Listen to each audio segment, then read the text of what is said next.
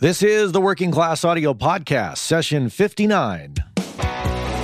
Working Class Audio, navigating the world of recording with a working class perspective.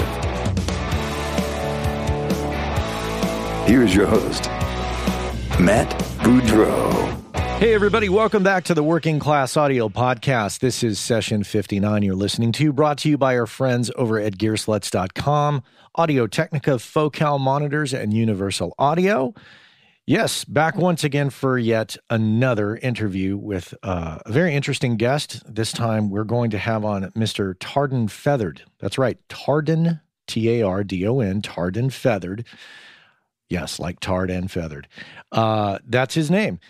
Tarden Feathered is going to be on. Tarden runs Mr. Toads, which if you're from the Bay Area, you are well aware of who Mr. Toads is and what they do. But if you're not, basically, Mr. Toads is an analog and digital tape conversion company, and they also do mastering. But a bulk of what Tarden does is take old, outdated recordings on all different formats, not just old 2-inch reels, but crazy type stuff that doesn't exist anymore and is outdated, and that you can usually find on eBay. In terms of the machines, you can find those for like, you know, $100, $50. Tarden's business model is basically taking these outdated formats and helping people resuscitate their tapes, if they're tapes, or whatever the media is, and getting it into the digital world, generally at a high resolution. And yeah, he kind of saves old recordings that might otherwise not see the light of day. So, for example, if you're familiar with Wolfgang's Vault, which is kind of a storehouse of old recordings from the Bill Graham days of the Bay Area, when pretty much every concert that Bill Graham put on, I believe, was recorded. Well, most of them. I don't know if all of them. So they have a huge back catalog of all this material that was recorded, but it was all done on old formats that, you know, if it weren't for Tarden, these things probably would just die. So Tarden is responsible for that, and he's got a new facility in Vallejo, California. He moved from San Francisco. It's so typical San Francisco. He got, you know, a landlord who basically kind of rented the place from underneath him, and it's just, yeah. It's a little lame situation. But Tarden, of course, has rebounded in Vallejo, California. He's got a big, I believe it's, he said 5,000 square foot space that he's operating out of. And so we got that coming up. And if you're watching on YouTube, you could see a little bit of his facility on our YouTube channel. So that's going to be coming up. Sitting here in a pile of business cards, just business card after business card after business card. And, yeah, it's interesting. The reason I have all these cards sitting here is because this is leftover from NAMM, just me kind of catching up with people I met, hipping them to the show, talking to potential future sponsors, and also cards from other engineers who might be guests on the show, which is pretty cool. So as I sit here staring at these cards, I just think, yeah, I thought, to some degree, maybe it's because I haven't printed up cards in ages. I wonder if all of you, do you continue to print up cards? I printed up cards just for the NAMM show, but it's been ages since I've done it. And yeah, it's puzzling.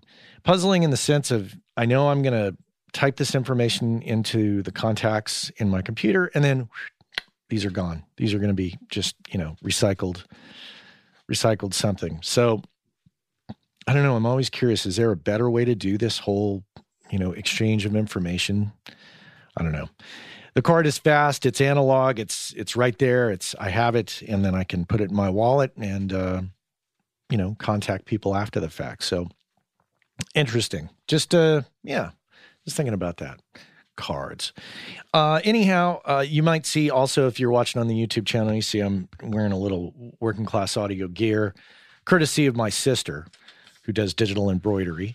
Yeah, very cool. So we gave away some hats to Jeremy, Thomas, and Anthony. Those are the first three folks that responded to my last show with Jim Scott, where I said, hey, if you ping me on Facebook, I'll send you a hat. So I did that. So hopefully Those guys should be getting their hats anytime in the next week, I hope, or hopefully they've already gotten their hats, and we'll wear them with pride.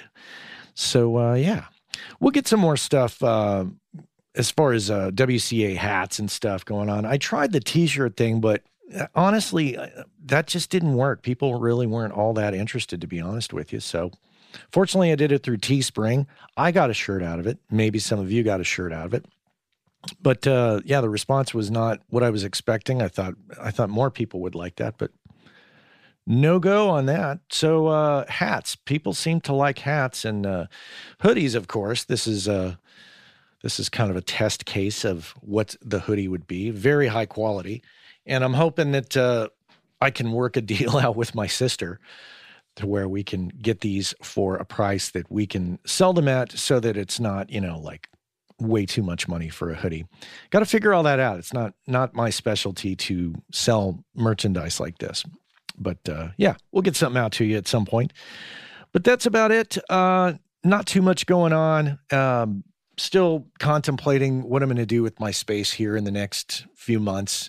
Talking to some people about some ideas. Really like this reclaimed wood idea that they have over at Tiny Telephone. I might do that in here. Who knows? Anyways, let's get to Tarden Feathered. Coming up here on the Working Class Audio Podcast, live from Tarden's studio in Vallejo, California. Here it is, Tarden Feathered on the Working Class Audio Podcast. So this is Verna? Verna. We call her V. I'm here with Tarden of Mr. Toads. And Verna. Thanks, man. Thanks for having us over. So let's talk about right now. We're in Vallejo, California, which is was about 30 minutes away from me in Lafayette, and Lafayette's about 30 minutes away from San Francisco. So give or take. All depends on traffic. All depends on traffic. Somewhere between 30 minutes and 2 hours. Yeah, depending on what's going on. It's hell out here if you have to commute. Where are we? What is this building? Former appliance store. I wasn't looking for retail when I had to move out of the city, but eventually it became obvious that there was lots of retail space in Vallejo. A heck of a lot more inexpensive than the industrial space, because there's people doing a lot of industry here, but there isn't a lot of retail. So did you look for an industrial space and then realize, oh, wait, maybe I should be looking at retail? Yeah, I gave up on the industrial space even here. When I had to move out of the city, what a nightmare. You know, you start by checking out Emeryville. You look at Oakland. You look at Richmond. You go, okay, these are all the spots where I see, you know, industrial space, which is what I'm used to. Yeah. And then you realize, oh, my God, the price is over here.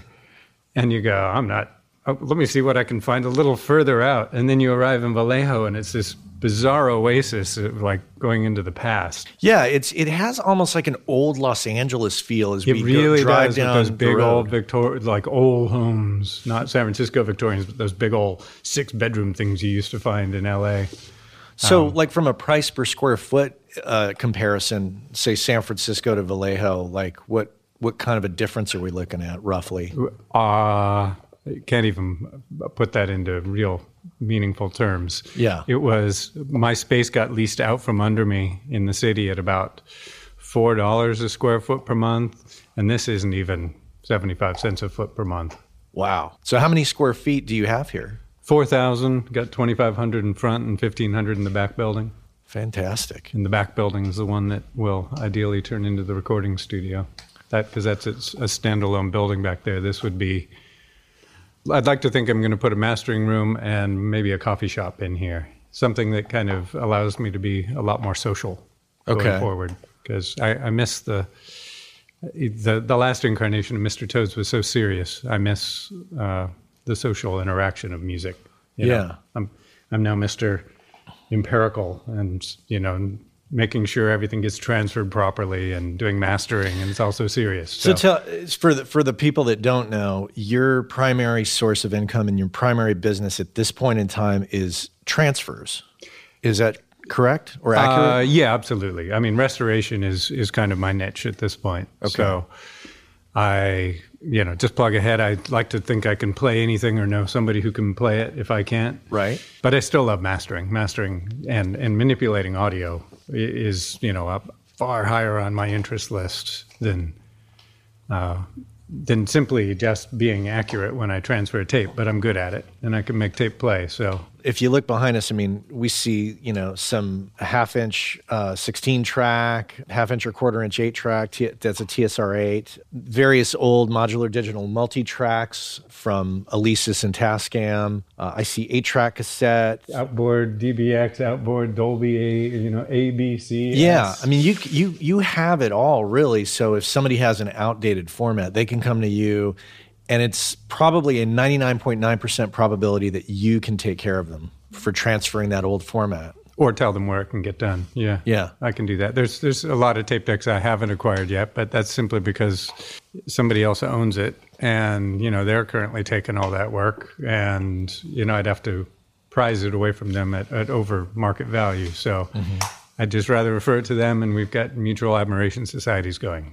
I give them referrals. They give me referrals. It works fine. Yeah, you've done some pretty major stuff. I think you've done some work for Wolfgang's Vault. Is that correct? Did the whole Wolfgang's Vault archive, yeah. And that encompassed, for those that don't live in the Bay Area, what does that encompass? That was about 2,500 concerts that Bill Graham recorded between, I think, 65, starting with Muddy Waters, and I think the last one was actually 94, Nirvana. Huh. So right in between those two bookends. And all on various formats. Oh, yeah. He did. We didn't end up doing the video, but we did the entire audio archive. And, yeah, that was, frankly, either whatever Bill had acquired that he was using that was top of the line so he could do multi-track, or just whatever the heck was going on in the house, some crappy tape recorder. A lot of, you know, half of it was just a mishmash of success and failure, and the other half was pristine and beautiful, like that 1970 Who doing Tommy for the last time recording that I believe they finally put up online. Wow. With the video. They actually had video, and it was nearly perfect. I just loved that one. And to capture that, you have a variety of converters, or do you kind of stick to one brand or type? I've got two basic converter brands I use here, the MyTex and the Crane Song. Okay. We were talking earlier as we were setting up, and I walked in, and you said your past, just kind of touching back on this so we can kind of put this into perspective, you used to be an elevator repair guy. Is that right? That was after I was a shipbuilder. After you were a shipbuilder. Yeah, now we're really I'm always very working class. I really like building things. That's why I like building studios, I think. That's why the challenge of when I had to move out of the city, I didn't feel like just turning into a small room with just this transfer gear. I wanted to keep the studio and add the studio back. I love building. So that experience of being an elevator repair person works in this department because there's a lot of mechanical things that you have to keep functioning over time. Elevators and tape decks are really fairly similar if you think about it. You know, an elevator linearly goes up and down, and tape linearly goes this way across a deck. So a lot of very similar, precise controls and adjustments that need to go on to keep it working. A lot of that makes sense to me because it's so similar to what I do. So I can keep a lot of basic maintenance going on here, but, you know, I don't know anything about audio circuitry. So that's where Michael Gore steps in. So he kind of complements the mechanical side of your brain and helps keep all this running over the long term. Basically, he gets it when I'm kind of out of ideas, or if it's an audio circuit, which I really know nothing about. I'm good with capacitors at starting motors and controlling things, but what they do in audio circuitry, I barely understand. How long have you been doing this transfer business? I think we decided it was after the dot bomb. It was basically in 2001 when we had just spent the 90s. We had like 3 studios going. Mr. Toads was a big bustling kind of gigantic warehouse thing with 12 employees. And when the dot bomb finally cleared out, you know, there was nothing left. And we could see that everybody who had survived was buying a Pro Tools rig rather than coming back to do some recording. We were doing a lot more mastering and making CDs. And yeah, we were the CD kings, you know, for a couple of years around here. Oh my God, was that boring? I mean, I hate making CDs. It's just like widgets, and, you know, 99 jobs would come back perfect, and people would go, "Hey, exactly what I expected." The one would come back, you know, with some flaw, and it would be like, "You've ruined my dream," you know. You're upsetting Verna with that. Yeah, she doesn't like it when I get upset. She's actually really good at that. She, like, if I say the F word, she gets offended. So wow. I can't even like get mad at myself. Interesting. I know. Come on, give me a hug. I know you'll feel better. when you got into this, like what were some of the stumbling things that happened? Like just early like mistakes or lessons that you learned like, oh, okay, well, this is, I guess I'm not going to do well, it like that. I get schooled on a regular basis. It doesn't matter how hard I work and how good I get. I can still be, man, did I make a bad mistake? Just a couple of months ago, we were doing these surround 8 tracks for the band America. Mm-hmm. So, of course, I pulled them out of the shell because, you know, nobody needs to transfer it on an 8-track player. I've got a, Michael Gore built me a custom 1/4-inch 8-track out of 2 MTR-10s. So I pull it out of the shell to pull this off, and I have to do that horrible hand wind because it's this bizarre loop and everything gets all tangled on itself. And you put it all back together, and you splice it up, and then you realize you put the splice on the wrong side of the tape, right in the middle of the music. And it's like you couldn't shoot yourself in the foot any worse. But that's because that's one of those tape formats where it's weird. The tape face is out. Yeah. You know, it's just, you got to remember which side the media is actually on. So I'm sure you run into a lot of situations with media or mediums that you have to stop and think clearly like, okay, this isn't like it was done in the 90s. We have to go back to this era, this type of machine, and you can't assume anything. You have to be very careful. And I'm working with tape, essentially. Yeah. And at this point, you have to, that piece of tape doesn't go into the machine until you know the tape is perfect and you know the machine is perfect. The first thing, it's all in the prep. Anybody who you've got to bake tapes, period. Anything over 10 years old. Anybody who's scared of that term just doesn't understand what tape baking is.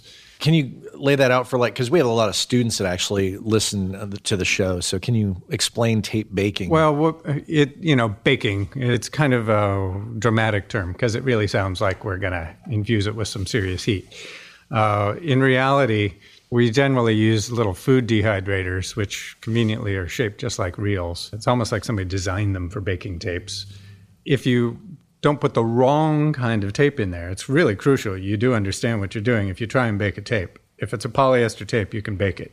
If it's an acetate tape, you're just going to make it self-combust, spontaneously combust or melt. So you got to be able to tell what tape is what. If you can hold it up to the light and see through it sideways, it's on film stock. That's on acetate. You can't bake that. You just got to give that your best shot. See how that is.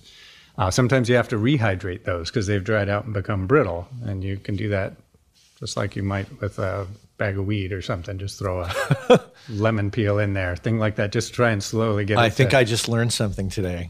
Just get it to kind of give a little more life back in there. Okay. So, but basically, you should bake any tape that's over 10 years old just to make sure it's playing as well as it can.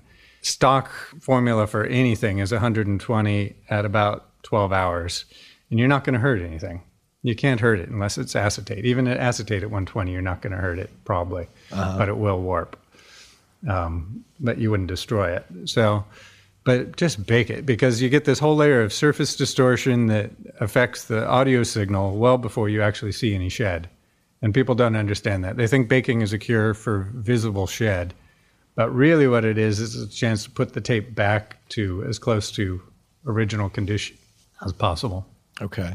So in the tape baking process, is it a very low level amount of heat for an extended period of time? Yeah, 120 for 12 hours should do it. That's your basic formula. You can get past that. To be honest, you can push. You just kind of work it till it takes up and plays right. The longest and the hottest I've ever had to do anything is maybe 2 weeks at almost 140. 2 weeks. Yeah, and it magically took up at the end of that 2 weeks. I was just kind of letting it ride to see if it would come back. That was some AGFA 468 and 469, which I have to say is I see it and I quake in fear. So I'm sure you've developed kind of a deep knowledge of what tape formulas are really great. Yeah, strangely. I understand every tape formula, what was good, what was bad. And, the funny thing is there's nothing more stable than a roll of Radio Shack concert tape. They just didn't try to make anything special. It's the more special you tried to make your tape, the more oxide you put on there, the more glue to get a hotter signal. The harder you tried, the more flawed the tape is. Radio Shack concert tape. Can't go wrong. Wow. But don't go anywhere near Memorex. Interesting. Maxell was pretty bad too. But I mean, you know, I could just give you an opinion of every single tape I've encountered because I see them all. Some of the common tape companies out there that we've seen pass by, MPEX, Quantigy, even some of the newer tape formulas. And do frankly, you have any favorites out of that? Oh, favorites? Well, of the, like, say a 2-inch reel of tape, what was a good? What are we talking about? Currently available tapes or no, kind of tapes from the past. You know, Scotch really had something going. The 996? No, before the 996. The 250, 226, okay. 206, 209. That they really had something going. I loved that era of tape. I'm not really sure what all the fuss about 4, 5, 6 is. It's very irony, you know, to me. I get a kind of big, robust brown sound out of it. I do a lot of associating sound with colors. Okay. 499, I think is just lame. I just don't like the sound of 499 at all. And GP9, I think, is great. And you're talking sound, right? Yeah. And I think what I'm referring to is the baking side of it is what tapes have just consistently formulas that just. It has to do with age and storage. There's okay. You can't just hold any of them over the fire and say you're bad, except maybe AGFA. Okay. I think that 468 and 469 is just so. If it wasn't stored perfectly, it disintegrates like you can't believe. Do you have any victory stories that have, like, you know, somebody that stored something in the most horrendous conditions and you were able to completely save it? I actually just had some of the toughest restoration I've had to do just in the last week here. A bunch of 24-track reels from a reasonably famous bass player whose name I'm not at liberty to mention. Okay. The history of rock and roll there, and his archive had, you know, clearly not been stored well. It was covered in mold. It was very seat of the pants. Actually, incredibly stressful watching that stuff go by as you're watching little sheds go fly off, flakes go fly off in the shedding process. That was a case where it was only going to come back so far because there was so much edge damage from the moisture in the mold. Wow. So, do you ever do any? Say post-production, like isotope stuff or cedar stuff on the back end? I do if I'm hired to finish the project, but most of the time I am just the conversion engineer. Just a straight transfer. Yeah, so most of the time my job is simply what people need from me, which is I have this reel, I want to work it. You know, I tend to be more of a wholesaler to recording studios than I am working with end-user clients. Mm-hmm. You know, so my job... And I much prefer it, you know, because I can just go, okay, this shouldn't be any trouble. This is what I think it'll cost. And just tell me what sample rate you want. You know, everybody else, I have to hold their hand for, you know, a month after the job. And, you know, I like people who just say, even some artist who has an archive of their performances over the years. I just want to hand back a bunch of digital files. I don't want to sit here and make you CDs all day long. I mean, I've got to charge you for that. And it's frankly... a lot of labor. Yeah. And then at the same time, these people can't interface with me. So I routinely try and, well, I am not a retail operation. Right. I try and send those people, I try and scare them away. Let's go. Well, if you got somebody who can help you. What about the machines themselves? Now, sourcing the machines, and we already talked a little bit about the upkeep. Are you always kind of on the lookout for low-cost machines to acquire? I am Wally. You are Wally. Uh-huh. I'm always on the lookout. Doesn't matter what condition it's in. It comes back. It gets parted out. It goes into those little cubby holes. And the next time something breaks, it comes out of those cubby holes. And if I don't have the right piece, a few go together. It's almost post-apocalyptic now. You know, it's like you're starting to clutch these things together from. So it's not hoarding. It's Wally. It's resourceful hoarding. Yes. It's. I have a job. I have a task. Okay. The task is to keep these running for as long as possible. I assume you scour the same place as everybody else does. At this point, you know, I'm either, well, not this year. I mean, this year I've got a pretty clear task. You know, I'm building. I'm not really, my entire budget is about building. It's mm-hmm. not about acquiring any equipment this year. And I don't have too much I need. It's kind of sad watching things go by on, you know, eBay and things like that, you know, that I wish I could kind of get in on, but...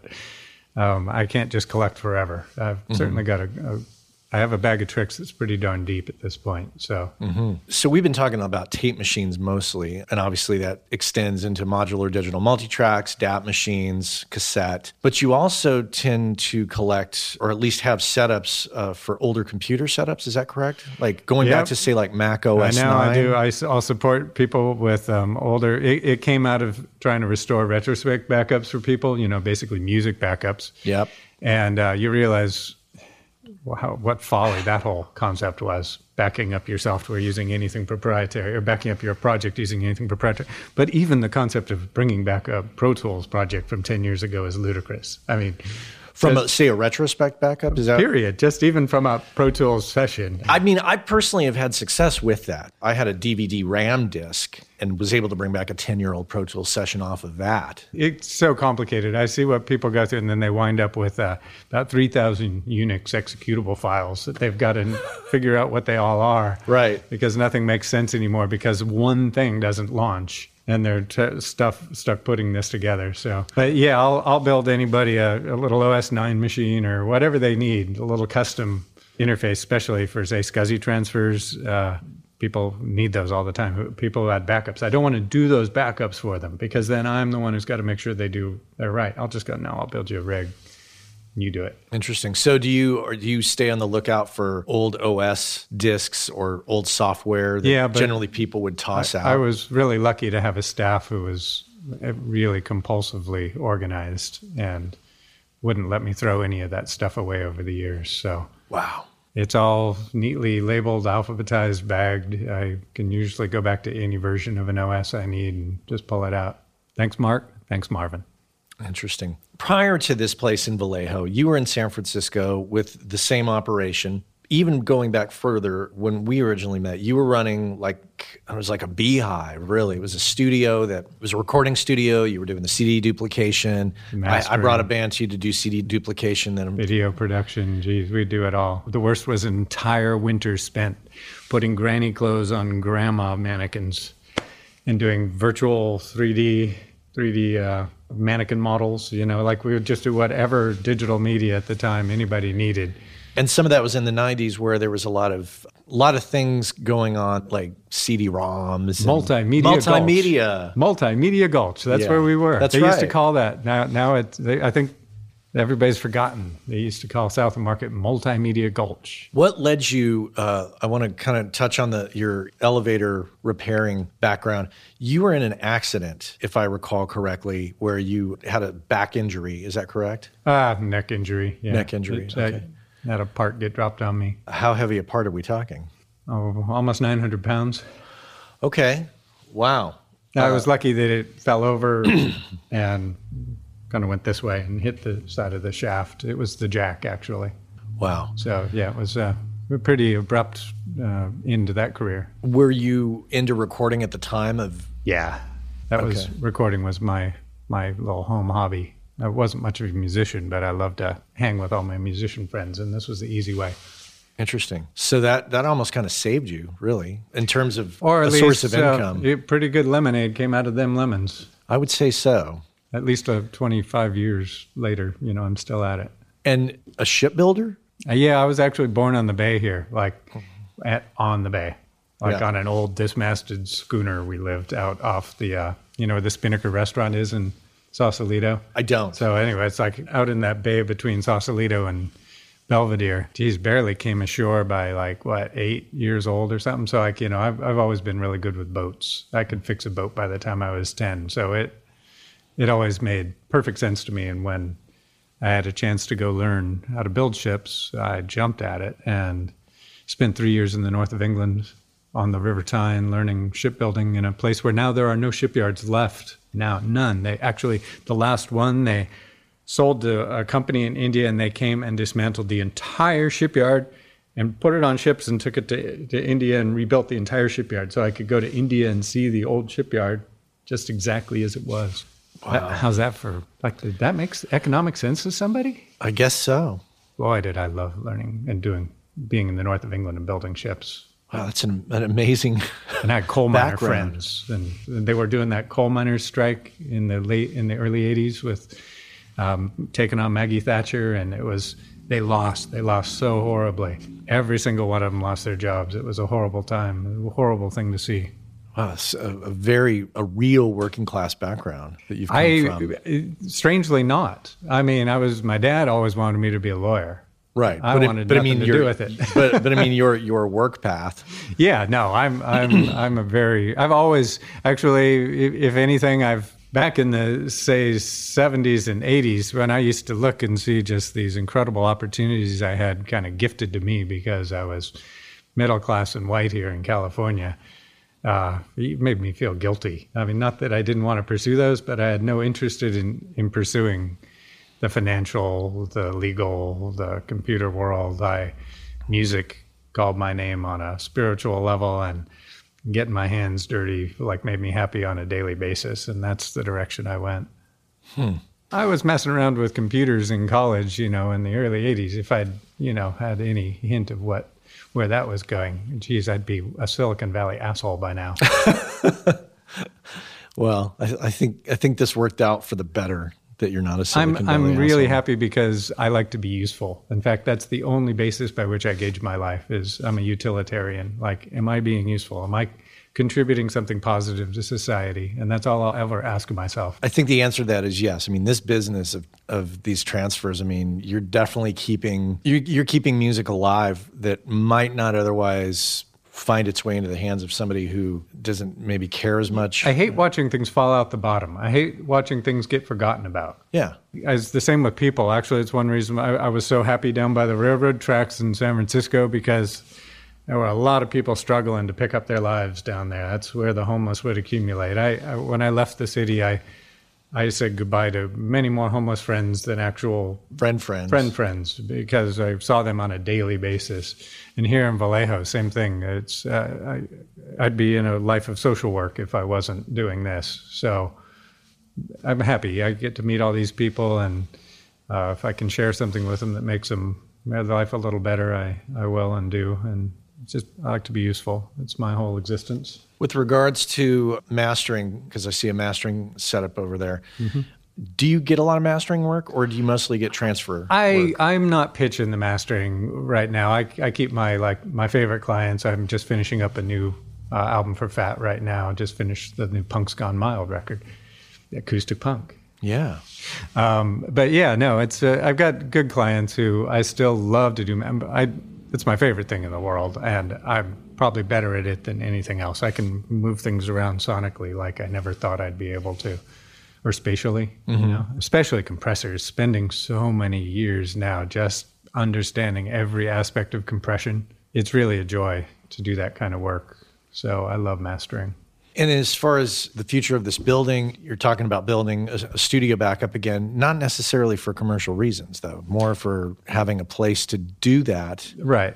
Well, for me, I mean, I never was much of a musician, but that doesn't mean I don't like to play and make and record music. So one of the things that has always been part of my drive to do this is that I also needed to be able to make it so that I could also get that outlet. And if I don't get that outlet, well, then it's not doing everything it can for me. Mm-hmm. So at this point, I just had the luxury of buying an insanely great mixing console, Atari's Series 54, basically the descendant of an API with the big old 3-inch VUs and sweet EQs, nice pre's, just very functional. And it was scrap, and nobody wanted it. $10,000 worth of work on it later. It's now back to as good a condition as it was when it was a $200,000 console 20 years ago. And I am so looking forward to getting back to a console. I'm so tired of digital menus. I like one button, one function, just grab it and go. And who did that work for you? That was Michael Gore. Oh, Michael Gore. Bay Area Studio Engineering. We couldn't survive without him here in the Bay Area. Yeah, you said when I walked in the door something to the effect of, this is a lot cooler place than most people realize. Yeah, it's something on the water. Here, you can be poor and get to the waterfront. Yeah. And that's not going to last for long. You have to understand what happened to Vallejo, which was, it was a Navy town with a gigantic Navy base on this island right off the coast of it called Mare Island. And now Mare Island is seriously abandoned. There's not even windows and doors out there, just walls and some roofs. But It's a town in search of a business proposition. It's one bridge too far. It's got no BART, and it used to be a company town. It used to be a Navy town. And so what you've got is you've got lots of retail, some industrial, lots of houses, nobody in the retail. So that's why the artists have taken over all the storefront down in Old Town. So every storefront is a little art studio. Aren't the refineries somewhat close by? Yeah, but the refineries are either down in Rodeo, okay, over in Martinez, over in Benicia. Okay. So they're not here, and prevailing winds, of course, come from, we're not Texaco. We're not in danger of ever being in a shelter or, Richmond with the Texaco or Chevron, where you've got a shelter in place after a disaster, because they're all that way. So, no, it's kind of, that's why gas is so cheap here, $2.25. Wow. That is cheap here.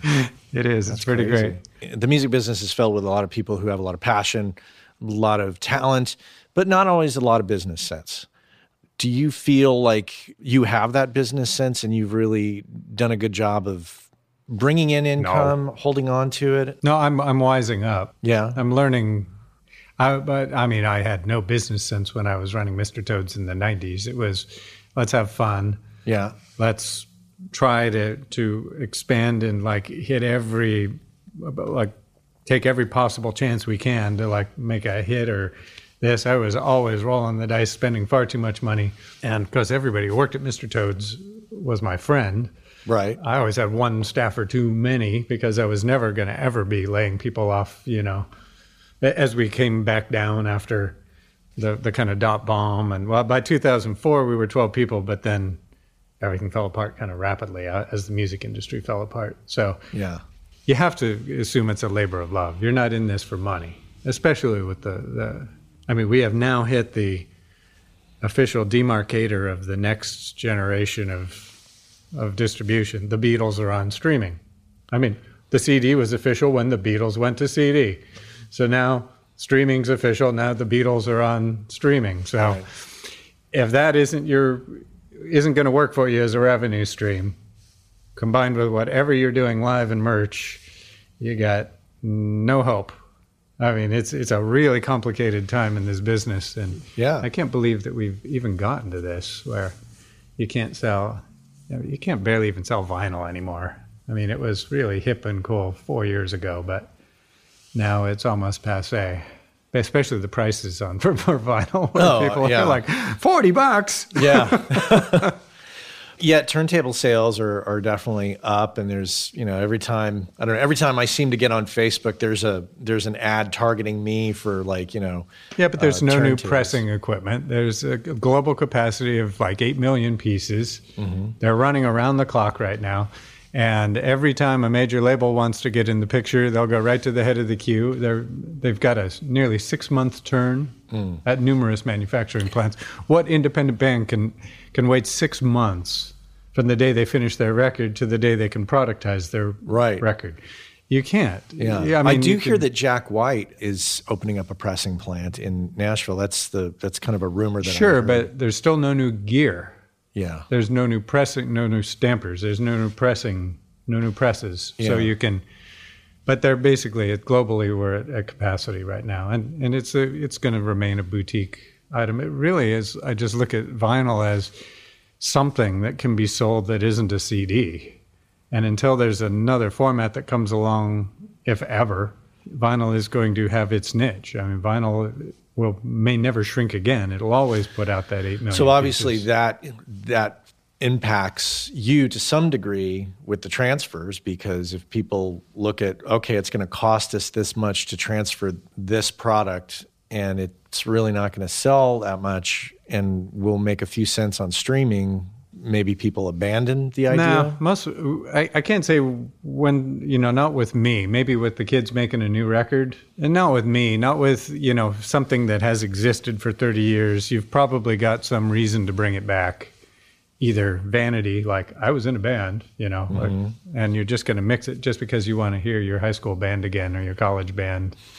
And frankly, you're going to hear it a lot better than you did back in the original mixes, because you're going to take your time and you got Pro Tools and You clean it all up and it's going to be much better. It routinely is across the board. I mean, plus, you know, with the techniques I've got for pulling things off tape decks now, I mean, I'm getting better signals than anybody ever heard. Mm-hmm. Over here, you know, I'm pulling right out of the tape heads. You see, I don't even have electronics. I have a computer controlling my ATR-102. Wow. Yeah. Huh. No, so for me, you know, if somebody's got some old reels, they're either obviously going to make them some money or they're going to obviously make them happy. There's really no, there isn't a lot where people go, no, the cost of doing those transfers is so high that I'm not going to do it with me. I usually don't get that. If they approach me, somebody does the job. I have to ask you because people always ask me when I bring up your name, tell me what the source of your name and how that all came about. Okay, definitively, so that I can just tell people from here on out, right? I can just say, go watch Matt's podcast. Right, go listen to the podcast. 42 minutes into the podcast, you're going to hear the answer, and I'm never going to tell it again. It was, so back in 1980, long, long time ago, yes, punk rock changed my life. Okay.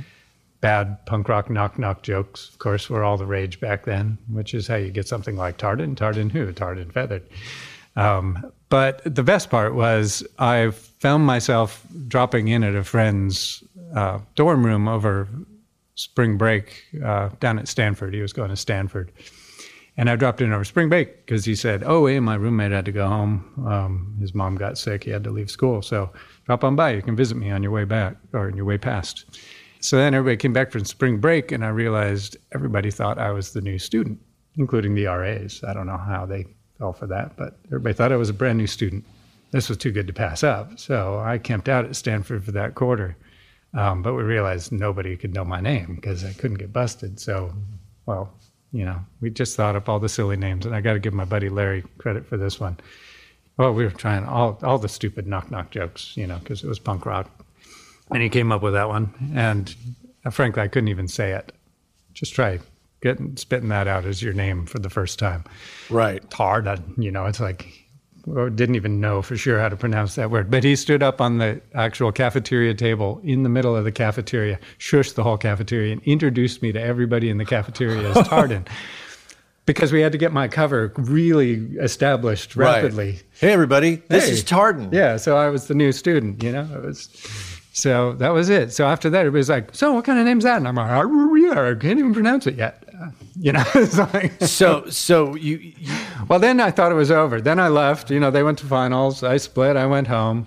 Larry was a friend of mine from high school. So I was working at a gas station. He came back, told everybody at the gas station. Everybody thought it was hilarious. I couldn't quite live it down there. I decided I was going to go to UC Irvine that next year. So I went to UCI and I walked into the radio station and said, hey, I'm here to do radio. My given name's Michael. So I go, well, I'm Mike. And they go, oh, gosh, we've already got 4 mics. Can you be anything else? And I went, well, my friends call me Tarden. Tarden it is. And Tarden Feathered became your radio name there, or was the feathered part? Yeah, it was just part of the fun, you know. Well, on that note, Mr. Tarden Feathered, my friend, it's really good to see you. It's great to see you set up shop here and continue a very important part of our business, I think. Thanks for having us. Sure. All right, there it is, our interview with Tarden Feathered of Mr. Toads in Vallejo, California. I hope you enjoyed that. It's very interesting to walk around his building and see all the different old pieces of gear that he has that you think, I remember that, or I remember that, and people still use that, or people still have tapes of that type. It's very, very fascinating. So thanks again to Tarden. Want to hip you to something cool I'm going to put up on the WCA Recommends page. It's from our friends at Audio Technica. It's an app for the iPhone or the iPad, and basically it's the Audio Technica installed sound support app. And it comes with the following functions. It comes with a RTA with SPL display, RF frequency finder for Audio Technica wireless products by U.S. zip code, wavelength calculator, needed mic gain calculator, record and playback of microphone test signals, mic placement guide using the 3-to-1 rule, and product application guide for AT products. So, maybe you're out in the field. This can help you. Seems to be getting some nice reviews there on the store. Not sure if they're going to come out with an Android version of that. being an Android user, I sure would appreciate that. I think that would be pretty cool. But yeah, we'll put that up on the WCA Recommends page for you to download and check out for yourself. That's it for us today. We are out of time, and there's our music by our friend Cliff. Thanks, Cliff. Thank you, Chuck Smith, for your voice at the front, and thank you, Cole Williams, for your help with social media and audio support. I want to thank our sponsors, Gearslutz, UA, Audio Technica, and Focal Monitors. I want to thank you all for listening. Spread the word. Take care.